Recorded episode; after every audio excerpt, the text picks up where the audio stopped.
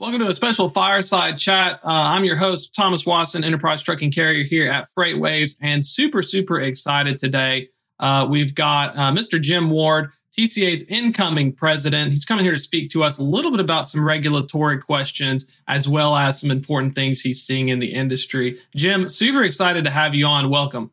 Hey, Thomas. Thank you very much. Uh, it's a pleasure to be with you. Yeah, it's kind of a unique time. You're catching me right in transition. I'm transitioning out of being the president of DM Bowman Incorporated for the last 22 years, uh, 29 years in service with them in total, and uh, getting ready. That'll be this Friday's my retirement. And on Monday, I'll be starting as the TCA president in uh, Old Town, Virginia. And talk about hitting the ground running. You, you're talking about as soon as you're taking this thing, the Biden administration recently released some proposals on EPA legislation, uh, the potential to cut nitrogen oxide emissions from heavy duty trucks by roughly 90% below current standards as soon as 2027. Um, you know, what what's it like coming in there? What are what are your thoughts, and especially TCA's thoughts about this new legislation? Well, if I may, I'd like to give credit to uh, Dave Heller, our, our, Truckload Carriers Association Safety and Vice President of Government Affairs. We recently re- uh, sent out a statement regarding this issue, and if I may read it to you, we basically said that TCA is committed to working with the Biden administration uh, in exploring the possibilities of utilizing proven emission reduction technologies to efficiently and effectively and safely um, supply our nation with the goods it uses daily. I think that's a great point because we're starting to see, especially states such as uh, Oregon, California, Washington, other parts in the Northeast, uh, New Jersey, New York, and Massachusetts. There's also a focus on this advanced clean trucking, uh, zero emissions, cutting emissions.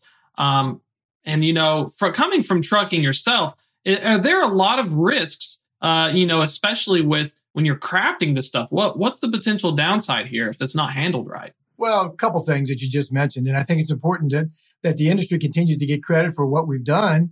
The engine manufacturers and the trucking industry, you know, since the 2010 emission standards, I mean, NOx has been cut by approximately 30 percent, which I, I, think we make, make, need to make absolutely sure that uh, you know we get the credit for that. And, and secondly, you know, as an industry, we certainly support a, a nationally recognized NOx standard, not a state by state standard. That is so difficult for us to be able to deal with. And we have to deal with, you know, state regulations that vary from state to state. It, we would much rather see a, a national NOx emission standard than a state.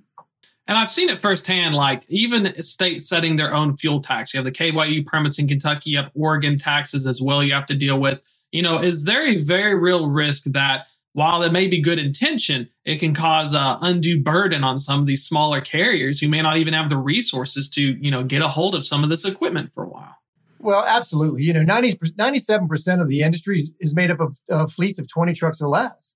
And so they certainly bear a, a, a, much more significant burden most of the time than, than us larger carriers, you know, from, from the ability to be able to negotiate. Fuel surcharge is a great example. You know, really concerned about the carriers right now with the fuel environment that we see ourselves in. I mean, they they don't have the negotiating power with some of their shippers as as we as larger carriers do. Plus, you know, cash flow is a real challenge for them, and so they're paying for that fuel when they buy it at the pump. However, they're not going to get a return until several days, you know, 60 days later possibly. And so it's a, it's, it's a real challenge for them. And, and, you know, we, we need to make sure we look out for these smaller carriers. And I think that's something a lot of people don't understand is how larger ones can profit off of these surcharges. You can kind of weather the storm a little bit. But these smaller carriers who are already buying more expensive trucks as well, you know, there's a huge risk to their margin. Is there a potential, especially with these incentives, we're talking about electric trucks, is there a serious potential or conversations uh, that you know these guys are going to miss out on the boat because who can afford a brand new electric class 8 when you can hardly afford a used combustion engine Class 8.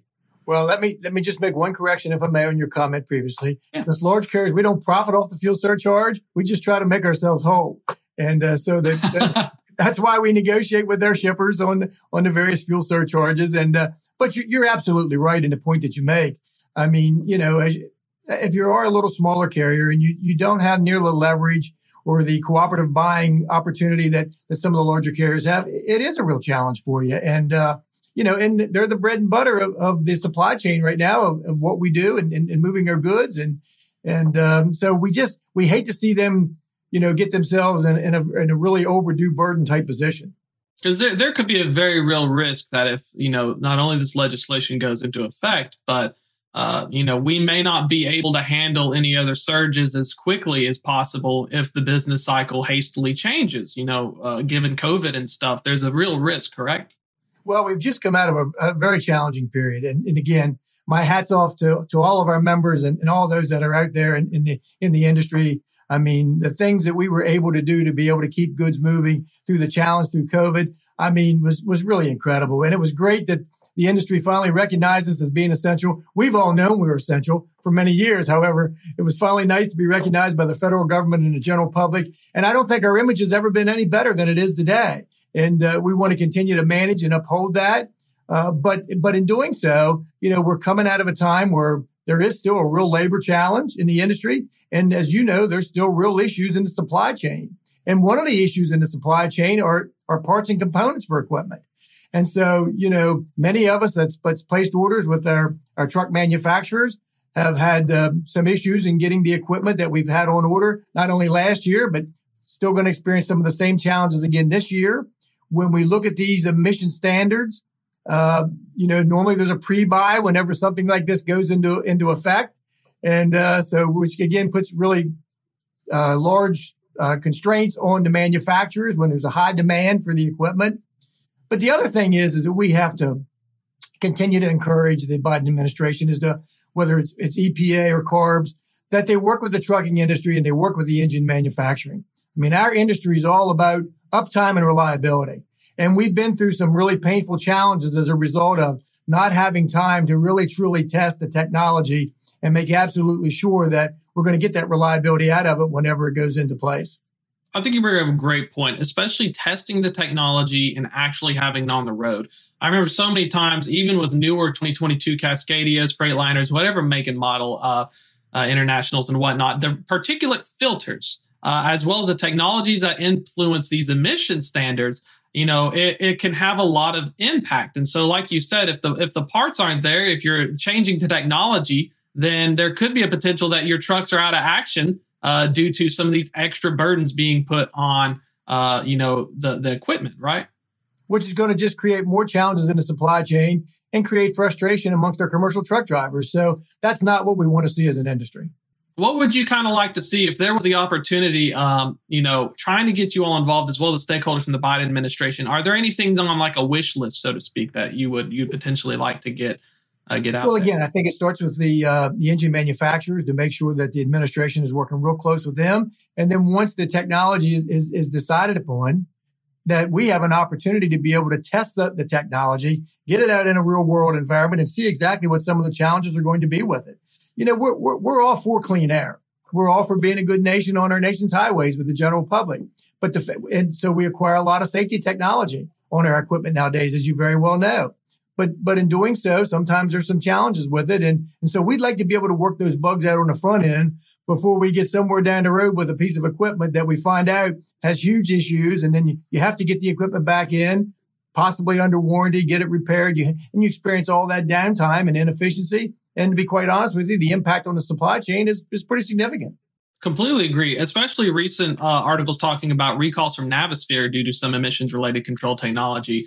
Um, there's a big risk. And I think, like you said, a lot of people are they don't understand that you guys are on the same team. We want to have better, cleaner air. We want to have better roads. We want to have better things. But the biggest thing that you all are bringing up is how fast, who do we involve, and how much are we able to at least talk about it before we do something drastic that may hurt us down the road. Yeah, you're you're, you're exactly right, Thomas. And uh, so I would just hope that that they would listen to our plea and involve us, and uh, you know that we would be able to to work our th- work ourselves through this process uh, that we have a reasonable outcome. And I'm thinking like shifting gears a little bit. We're talking looking at climate related financial disclosures. So, you know, there's big pressure right now on trucking companies in terms of emissions. But recently it also appears that there's huge pressure on investors and companies to disclose uh, their uh, you know strategic outline on environmental you know how will you be impacted by climate change? Is that something that could be really rough for a trucking carrier if you have to put on your thing saying hey if something disappears you know there may be problems or you know? Yeah that certainly could create a challenge for us. And you know in talking with the shipping community there are there is there are other ways to be able to address some of these things. And I, and I'm not saying technology is not going to change because I think we live in a world today where we all know it's going to continue to evolve and continuously improve, hopefully for the best. But you know, just a reduction in deadhead miles can certainly have an impact on a shipper's carbon footprint. And so, so there's things that we can do in our freight networks and working with the shipping community as well to try to help some of these challenges that uh, we're talking about here today. I think uh, I think you have a great point. We see a lot of technology and stuff talking about trying to connect loads with one system, but it's just as important for carriers coming from your background that you all don't want to drive empty as much as possible because not only are you burning more things, you're costing yourself more money. Absolutely. So you know, I, I think looking at some of those operational, what I'm going to call efficiencies that we might be able to continue to work together on, should, could certainly create a great balance for us or some improvement for us as well. Do you think, uh, especially? Pricing strategies if you're a large carrier thinking making huge orders. Um, you know is there any potential changes to uh, your buying strategy if these trucks that are internal combustion they're going to start having increasing regulations on emissions or maybe replaced by you know electric vehicles? Is that something you guys are worried about coming up on the horizon? Well again as i said a few minutes ago we certainly know that that um, you know different types of, of um, alternative fuels, electric, etc. They're coming in the future. How soon in the future, as I said here today, speaking with you, I can't begin to tell you. Probably depends on who you ask. We'll give you one timeline and somebody else will give you another. I know right now they're really hard to come by. If you even, if I wanted one, I'm not so sure I could get one. And if I if I wanted one and could get one, I'm not just sure I could get the power to charge it to keep it moving today. To be quite frank with you, but but having oh yeah that, exactly it's it's like I can't even find the internal combustion engine to begin with. Never mind trying to get an electric one. And you know, um, you, you, think you know, about an industry of ours where where you know we use 46 billion around 45 to 40 around 45 to 50 billion gallons of fuel a year uh, that's pretty significant to think that we're going to be replacing that anytime soon. However, I think we all know it, it's coming. It's coming somewhere down the road, and and and we're gonna we'll transition to it because there's going to be applications for it that's going to make sense, and it'll probably it'll probably move into those applications sooner rather than later. But but as it does, I still truly believe that the diesel combustion engine is going to be around with us for quite some time. Now, I've been wrong many times before, but uh, but but but there's so so knowing that you know, I go back to working with the Biden administration. We're certainly encouraging them right now to, you know, our, our, our motto is drill, baby, drill. We'd like to drill here domestically to provide ourselves some relief. I mentioned to you in 2019, we used 45 to 50 billion gallons of diesel fuel to, uh, at $3 a gallon. So pretty significant today as of what mid, mid March. Uh, we were at yeah. $5 a gallon. So you start doing the math on 45 to 50 billion gallons. It's, it's pretty significant in the, in the impact that, that we're seeing on, uh, on our cost of fuel, which is our second largest line item on our income statements. So, you know, it's, we've got challenges today that we're confronted with, let alone looking, looking towards the future. You got a great, great point talking about drilling and, you know, it's almost a situation where you want to do these green initiatives, but if you don't secure your domestic energy supply and you make the prices go too much for your people and your carriers, uh, there's a really real risk of uh, overshooting and potentially causing more harm than simply like trying to get more fuel through other domestic drilling as well. Could you talk a little bit more about some of the uh, some of the goals with that? Is it basically trying to get with them to the administration to encourage them to bring in more fossil fuels as we transition, just to help make sure that nobody, you know, loses their way of life in the you know the meantime. You're, you're spot on, and again, you know, we're a very patriotic uh, industry, and so we'd like to see that drilling be done right here in the U.S. rather than going offshore and buying it from somebody that uh, you know wants to bomb us or shoot us or whatever might be the case. Yeah, it's important to make sure who you're getting the fuel from. They're also pretty friendly. Friendly fuel is the best fuel in general. Um, looking at like federal and state, uh, checking especially on economic regulations and energy. Um, you know, how talk a little bit about some of the. I, I, think you guys have made a lot of progress on your fuel economy. Uh, do you think there's kind of this situation where a lot of people don't understand that it benefits you all to have greater efficiency as well? So it's not a matter of you know we don't support it. It's just a matter of uh you know how we get there correct? Uh, you're absolutely right. And you know i've been around the industry for for quite a while. I first came to work for don bowman here in january of 1986 and uh, like i said i tell everybody you can probably tell by my haircut but uh, i've been around the industry for a while. And uh, you know at that time if you could get six miles to a gallon, as we were all talking, you thought you were doing something really incredible. And now we're sitting around a table talking about eight mile per the gallon plus in, in, a, in a lot of these new equipment and all, and, and, and some even much higher than that. And, and so there are benefits to um, this continuous improvement in regards to equipment and technology. What do you think moving forward? Is there anything across the horizon uh, that the TCA, uh, especially like near term right now, given high energy prices, we got a lot on the plate. Is there anything that you think we should be paying closer attention to coming up in the next five to 10 years that maybe are going to impact trucking in, in some kind of unique way? Well, I do think that one of the big things is going to be labor. I, I you know, I think there is, there is, uh, as we see demand today, we're sitting here today. We know we're over 80 some thousand commercial truck drivers short in the industry. Uh, we know through the National Clearinghouse from the uh, Drug and Alcohol Administration, there's a significant number of individuals that uh, have gone out um, as a result of, of the um, drug and alcohol testing that's sitting on the sideline and haven't come back in to, to um, you know, start a program to re-enter the industry. And so, so bringing new labor, new individuals into this industry, and it's been a challenge for, for a long time. This isn't anything new, but I think it's more critical today than it's ever been before. So things like this reg- federal registered apprenticeship program, where the um, involved in the um, the most recent infrastructure bill, where the Drive Safe Act, where we're talking about bringing some 18 to 20 year olds into the system and starting to look at how they perform interstate versus just intrastate. I, I just think those are a lot of really good things that are taking place. More women coming into the industry. Um, so that diversity, I think, is really important. You know, you're hearing of some fleets that's running up to 13% now you know, uh, women drivers, very safe, uh, adapting very well to the industry. So I, I think those labor, those labor issues uh, are a real challenge, but I think we're seeing some things fall into place that I believe somewhere down the road are going to be very beneficial to us. Autonomous vehicles, I, we're going to see them. There's certain applications where it's going to make sense. You know, alternative fuels we talked about earlier, they're coming. There's, there's no doubt in my mind. But again, they're not here today and it's going to be a while before they get here. The same thing with the autonomous vehicles, which I like to call them driver assist. I think there's more the level four. I mentioned to folks that, you know, autopilot, I think came into planes in, in the 1930s and most planes I get on still have two pilots on the plane today. So I think driver assist is a really an appropriate word to be used when we th- talk about, you know, autonomous vehicles of the future, at least initially. And, um, yeah. and again, I like to, I like to hear people say, I, I heard, um, a Wally Deck just say in Las Vegas on one of our panels that if you're a professional driving employee hired today, you're going to retire from this industry. So I think that's very encouraging and certainly something that we need to continue to promote and let people know that, you know, you're not going to be replaced by a robot like is, has been the challenge in some of the other manufacturing industries, et cetera. So there's a lot of things out there, probably some that I'm not sitting here thinking about today, but, uh, I wish, as I've heard, uh, Joey Hogan from Covenant just said recently on one of the panels, he wished he was 10 years younger in, in, in, in this industry because I do think there's some really great, bright days ahead for those individuals and rewarding for those individuals that are going to be in this industry long term.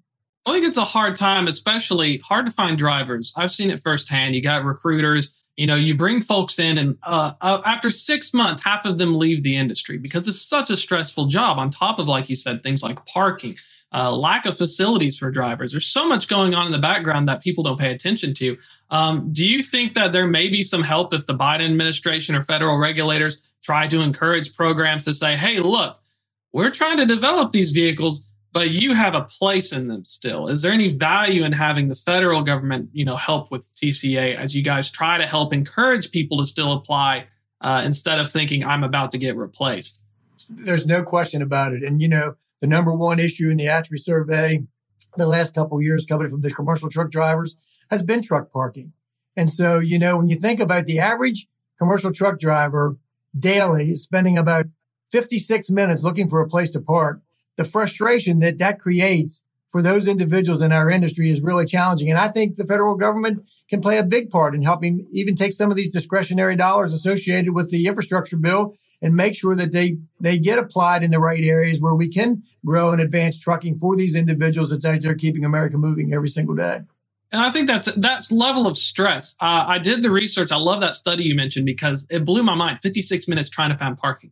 It's so stressful. I got calls all the time from drivers, and you know, a hidden thing of that is the cost of driver health. Uh, the last time the government studied it was in like 14, and it was like 40% of drivers do not have health care compared to 17% of uh, employed workers in other industries. Do you think there may be an opportunity, as much as uh, you know the Biden administration is trying to push for health care, to maybe have something focused on truck drivers to help have people healthier while they're out on the road?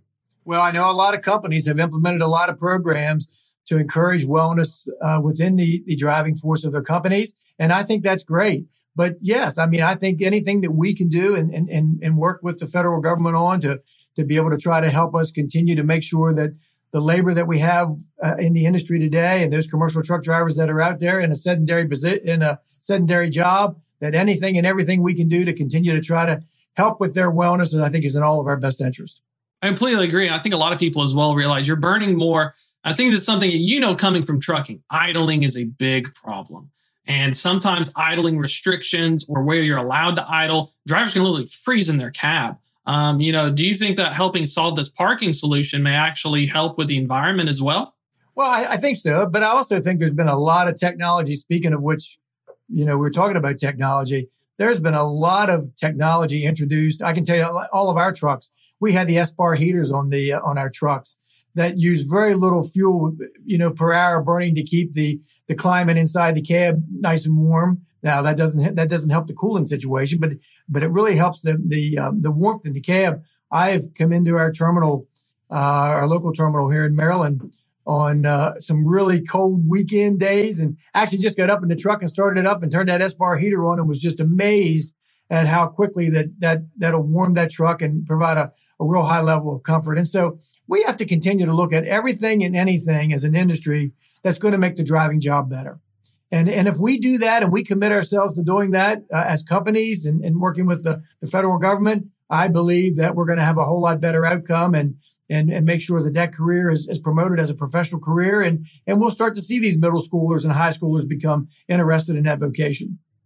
I'm super excited to see that as well. Because, like you said, half the battle is helping another, the next generation get into this industry. And, you know, you're about to start officially on Monday coming up. Uh, you know, it, it, what are what are some things once you hit the ground running? Are there a handful of big things you want to try to knock out immediately, or what's it going to look like as you're about to start this gig, this new uh, position? Well, this this federal apprenticeship program we just announced last week at our annual meeting in Las Vegas, which we had an incredible turnout over over 1,500 attendees, and so we we were very pleased to see that one of the largest we've had probably in at least 20 years, and uh, and our memberships continue to grow at, at, TCA, and I think it's because of the things that you know uh, John Lyboldt has been our president the last six years, and him and the staff at TCA have just done a wonderful job and continue continue to develop our educational platform which is much needed today, especially as you start to see the transition of, of individuals through attrition and age going out of the industry and new people coming into the industry, helping provide tools that help them learn the business uh, and understand the business better, I think is really important. And we've had a, a tremendous amount of, of individuals participating in some of those webinars that we've been offering. Uh, the other thing is, is the labor challenge. We just announced at the uh, annual meeting that um, our members can access the federal pro- apprenticeship program through TCA. We've now been recognized as the association that that they can our members can access through and become registered in just two days to participate in the program. So we think that's really important. And anything safety. Again, we have uh, Dave Hellers, our, our vice president, as I said, of safety and government affairs. We get a lot of calls regarding compliance and regulatory issues. And so we think we're a very good resource for that and, and we'll continue to be. So a lot of moving parts, but uh, really excited about all that's going on and taking place with Inside TCA and continue to move that ball forward. Well, Jim, I'm super excited, uh, especially to have you start. Final question here for folks who are not in the TCA or may want to join the TCA. Do you have any recommendations on how they can either get in touch or start the process? Absolutely. Just go to Truckload Carriers Association uh, com and you'll see a member log in or, or, you know, to gather more information about Truckload Carriers Association. There's certainly a contact number. I know some people would rather talk than just read on a, you know, on a screen. So, uh, please call us and uh, our membership department would be happy to speak with you. Ask for, uh, Kelly or Ryan and, uh, we would provide you additional details on, on TCA and, um, and our membership value proposition that we have to offer. Thank you so much. Uh, I, I really do appreciate you coming on, and we are super, super excited, especially to see the stuff you're going to do once you start as well. Uh, thank you so much. It's Mr. Jim Ward, and you can check him out at TCA and the truckload carriers. Keep an eye out because there's definitely going to be a lot more as we're going to hear in the news, especially with recent developments in the legislation front. Thank you so much, sir. Thank you, Thomas. Thank you for having me.